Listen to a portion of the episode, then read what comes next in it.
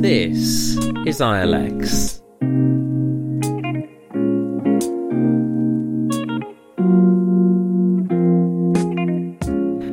Back to our Product in 15 Minutes podcast series, in which we explore some of our most popular and most talked about products in great detail. This time we're delving into ITIL 4. Akshay Anand, Axelos's ITIL product ambassador, is going to take you through what ITIL 4 is all about, what it covers, how it's different from version 3, and how you can use it to benefit your organization's current ways of working. We hope you enjoy the podcast. And if you're listening through our website, then we're also available on Apple Podcasts, Spotify, and Stitcher if you'd prefer to listen that way. And make sure you subscribe while you're there. And if you're listening through Apple Podcasts, please leave a rating and a review if you can, as it helps others to find the podcast more easily. Don't forget to check out the other podcasts in this series. And if you want to get in touch with us, all of our contact details will be at the end.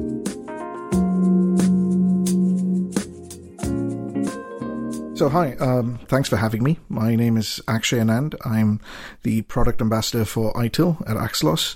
I've been a service management consultant for about 20 years, uh, mostly in the US and the UK. And I joined Axelos a couple of years ago to be part of their product development team. Um, my role shifted very slightly um, about a year ago, and so I now represent Axelos and ITIL at uh, various conferences, partner events, workshops, etc., um, around the world to promote good practice in, in service management. Earlier this year, a, a very clever Dutch gentleman said that um, my role was that of a professional conference attendee for Axelos, and he not not far from the truth. It has to be said. So, uh, some people ask me, uh, you know, what is ITIL? What's it about? Um, ITIL is a, a collection of best practices in the field of IT service management. It was um, originally a, framework that was developed within um, the British government, um, various uh, public sector, civil services, and uh, military, and so on. From there, it caught on in the private sector and has since uh, ballooned into its own industry. And at, at its core, it's about uh, service management uh, applied to IT. Services are, are, are a way of delivering value to consumers by allowing them to realize uh, certain outcomes that they want to want to achieve uh, without having to own specific costs or risks. So uh, an example could be that of a, a ride sharing service like uh, Uber or Lyft or, or something similar. Uh, I, as a consumer of that service, uh, I'm able to get from point A to point B, but I don't have to own a car. I don't have to worry about uh, parking or not finding parking. So I avoid certain costs and risks whilst achieving the outcomes I want to achieve, and that's what ge- generates value. So that's what we describe as a service, uh, a means of creating value by achieving beneficial outcomes without the customer having to own specific costs and risks and the design, development, operations, and ongoing improvement and management of services is what is collectively referred to as service management. There's been uh, three prior iterations of ITIL, uh, versions 1, 2, and 3, uh, starting from back in the early 90s, and there was a minor update to ITIL version 3 in 2011. There was also uh, a book called ITIL Practitioner, which was published in 2016, which was, was slightly different from the normal publications, and, I, and I'll come to that in a bit. And so what we're working on right now is uh, ITIL 4. Really, the, the intention is to make sure that ITIL is still uh, fit for purpose, it's still fit for use, uh, it reflects uh, best practice in uh, today's uh, service management. We have certain ways of working, certain tools that didn't exist five or ten years ago. And as these technologies change, as the impacts of technological change impact us, we have to make sure that our collection of best practices continuously evolves to keep up with uh, these trends. Uh, so I'll give you an example. Um, back in the day, for the, for those of you who have as much grey hair as I do, uh, you may remember that software used to be literally shipped from place to place. You know, it was literally put in boxes onto ships or airplane uh, pallets and shipped around the world. And so if something was wrong, if there was a bug or a critical bug or, or, or an issue with that software, the cost of recalling those boxes and those floppy disks or CDs, the cost of issuing an update, the time it would take for that update to be uh, uh, to propagate around the world was astronomical. And so that was the risk profile of organi- IT organizations then. Fast forward to today, where we have uh, broadband certainly almost ubiquitous in um, Europe and US and parts of Asia, and of course our fine friends in Australia and New Zealand. And we have uh, other technologies like um, AWS or, or, cloud computing platforms and so on. So the cost of recovering from bad software is dramatically less, which is to say that our, the way we manage our services also has to change to keep pace with new ways of working, new technologies, and so on. So the vision for ITIL 4 is to reflect the current state of best practice. It's to provide people who've been along the ITIL journey with us through the years a surety of, of knowing what best practice looks like today, as well as where the industry is going is heading, so that they can prepare themselves for a way forward. So one of the pieces of information that we've uh, already released through our partners like ILX has been about the ITIL 4 certification structure and content structure. Briefly put, we have ITIL Foundation at the very start, similar to today, where learners can come away with uh, information about uh, key concepts and definitions. And, and, terminology. Following from Foundation, we have two tracks uh, a specialist track and a leadership track. Uh, the specialist track has four modules, and the leadership track has two modules. But in a cunning twist, there's actually one module that's common to both tracks. So really, we have five modules after Foundation, four in one track, two in another, but with one common track between the two of them. In the specialist track, you will be learning about things like service management for high velocity IT, about creating, delivering, and supporting services, about directing planning and improving services and service organizations, as well as uh, driving stakeholder value. And in the uh, leadership track, you'll be learning things about digital and IT strategy management and, and sort of the leadership level activities. Completing the four modules in the specialist track or completing the two modules in the leadership track gives you a designation, uh, ITIL managing professional and ITIL strategic leader. These are, as I said, designations. There's no exam attached to it. So unlike uh, in ITIL V3, uh, where you had to finish uh, or get 17 points of credits um, before taking MALC, which is a separate course with an exam and a certificate attached to it, with ITIL 4, you need to pass the four modules in managing professional or two modules in strategic leader, and you automatically get the designation. There is no additional exam that needs to be taken. The way I like to describe ITIL, when somebody asks me how it's useful and how it fits in with other qualifications, I am a, uh, an enthusiastic killer of plants, otherwise known as an amateur gardener. And in my garden, I've got what is known as a, a pergola, which is uh, uh, sort of like a trellis or a, a, bit more of an elaborate structure than just a trellis. And on that pergola, I have uh, various pins and wires and other bits of scaffolding that I can then train my plants along so that when they bloom in the summer, the whole thing looks brilliant and that's for me a, a, an analogy of how all these various frameworks and methods fit together. To me, ITIL is that pergola. It defines the shape of the organ- of the structure I'm trying to create. It uh, is something that the overall vision will be realized from. For me, ITIL is, is, is that pergola. It's that it's that shape. The scaffolding uh, the wires, the pins, and so on. Those are methods that then rely on a solid, firm foundation of service management. So things like um, project management, uh, DevOps, um, agile ways of working, uh, supplier and procurement manager, or multi-sourcing management, and so on. These all rely on a solid foundation, uh, a common taxonomy across the uh, organization, a common information model across the organization, and, and so on. And then the services or the products that I offer, those are akin to the plants that I train along that scaffolding. So I use ITIL to establish common terminology and concepts and ways of working that teams um, using agile techniques or DevOps uh, techniques, uh, CI CD technologies, whatever it might be, can use to create the beautiful uh, products and services that realize the, the, the vision that uh, the organization has. So I, I find that analogy works. Um, hope hopefully you listeners do as well. Let me know.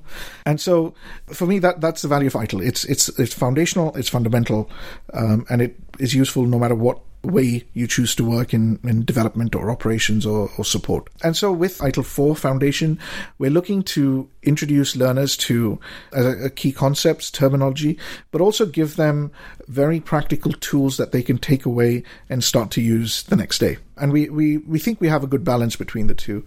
Uh, one of the things that was very well received in ITIL Practitioner was the guiding principles. Uh, things like uh, start where you are, focus on value, uh, ways of working that everybody from the service desk analyst to the CEO really can can use to structure their their ways of working and their decision making. We we received such good feedback that we decided that really this needs to be part of the fundament foundation uh, syllabus. And so with ITIL 4 Foundation, you will find that your learners uh, and the people that you send uh, away to, to learn about ITIL Foundation can come back and start to use these ways of working or start to look at ways of improving uh, how your team, how your organization uh, works for the betterment of the, the, the whole organization. Hello, just briefly interrupting the podcast for a moment to let you know that if you want to know a little bit more information about how ITIL is used around the world, things like how many people use it and how it benefits their organisation, then you can check out our new infographic, which is available to download via our website, a link for which is in the show notes of this podcast. Thanks. Now back to the podcast. Uh, the topic of project management and service management also comes up quite a bit. Project management is a, is a way of, to me, I'm, I'm not a project management expert, and so for me, project management is a way of structuring your thinking around the outcomes you want to achieve, whether those are outputs, as in um, software or contracts or, or, or, live services, that then deliver the outcomes that your organization wants. So there's definitely a, a uh, an interaction between project management and service management, where projects and project management can be used to build or deliver, uh, more generally, service components, whether they are contracts with third parties, whether they are uh, software um, applications, whether it's even uh, creating a whole new team and an organization and managing everything that a team needs to be successful from recruitment to facilities to the technologies that they need and, and so on. So there's definitely an intersection here between project management and, and service management. There are a few common misconceptions and anti patterns, if you will, in, in service management. The most common misconception I think people have about ITIL is that it's a collection of processes. If you read through the literature we have uh, in ITIL v3 in 2011, it describes a far more holistic way of achieving the goals stated under various processes. So the, the goal of incident management is to minimize um, customer impact by recovering from incidents as quickly as possible, which is not just about the processes. It's about the people working in that space, the skills they may need, different uh, organizational structures that may uh, aid or hinder uh, that goal. Um, types of tools and technologies you can use, the type of information that you may need, and so the, the guidance, even though even though it's called the incident management process. The guidance itself is not just about the process; it's about a whole lot of other things, and and that's led to some unfortunate uh, anti patterns and behaviors. We've seen people adopt a, a, view of the book says, and the book is uh, the only way to do something. Whereas has always stressed uh, adapt and adopt and continually improve to suit the context of the organization. So this this has manifested itself in several, uh, as I said, anti patterns. Um, the first is the watermelon SLA, which, uh, for those who don't know that phrase, uh, the watermelon is green on the outside but red on the inside.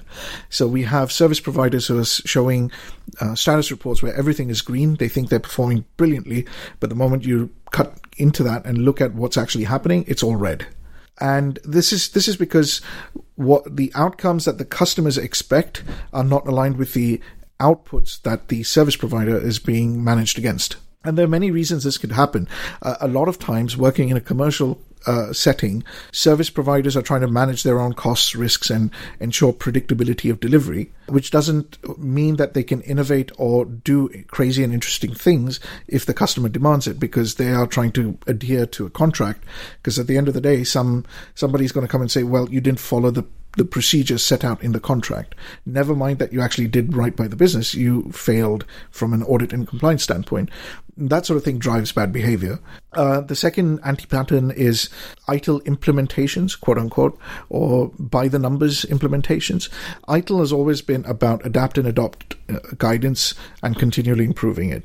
It's never been about a linear roadmap that says, you know, start here and then do this next and then do that next and so on.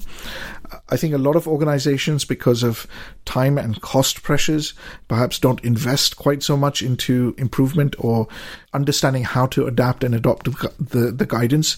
And as a result, there's been a whole industry that's sprung up that's offered um, quote unquote ITIL in the box. So implement this tool and you will have ITIL processes. And so people have gotten accustomed to thinking that they can implement ITIL. What they're implementing is a tool and they're being forced to follow a predefined process. Another one is um, endless maturity improvement projects. I used to be a consultant, as I said, and one of the things I've never really liked doing is vanity projects where you're trying to say that we improved our maturity from level two to level three. A lot of times that's just the CIO trying to score points with all due respect, because in some cases, what the business needs is actually level two done more consistently, not level three. And so these maturity improvement projects become endless pits of money, very nice for consultants, but it's not really beneficial for the business who's paying for it. Uh, and so adopting a, an iterative, continual improvement mindset is far more useful than pursuing big bang maturity improvement projects. And the last one, and, and I think this applies not just to ITIL, but I would say nearly every other framework out there, is uh, no framework is that single silver bullet that will solve all the organization's issues.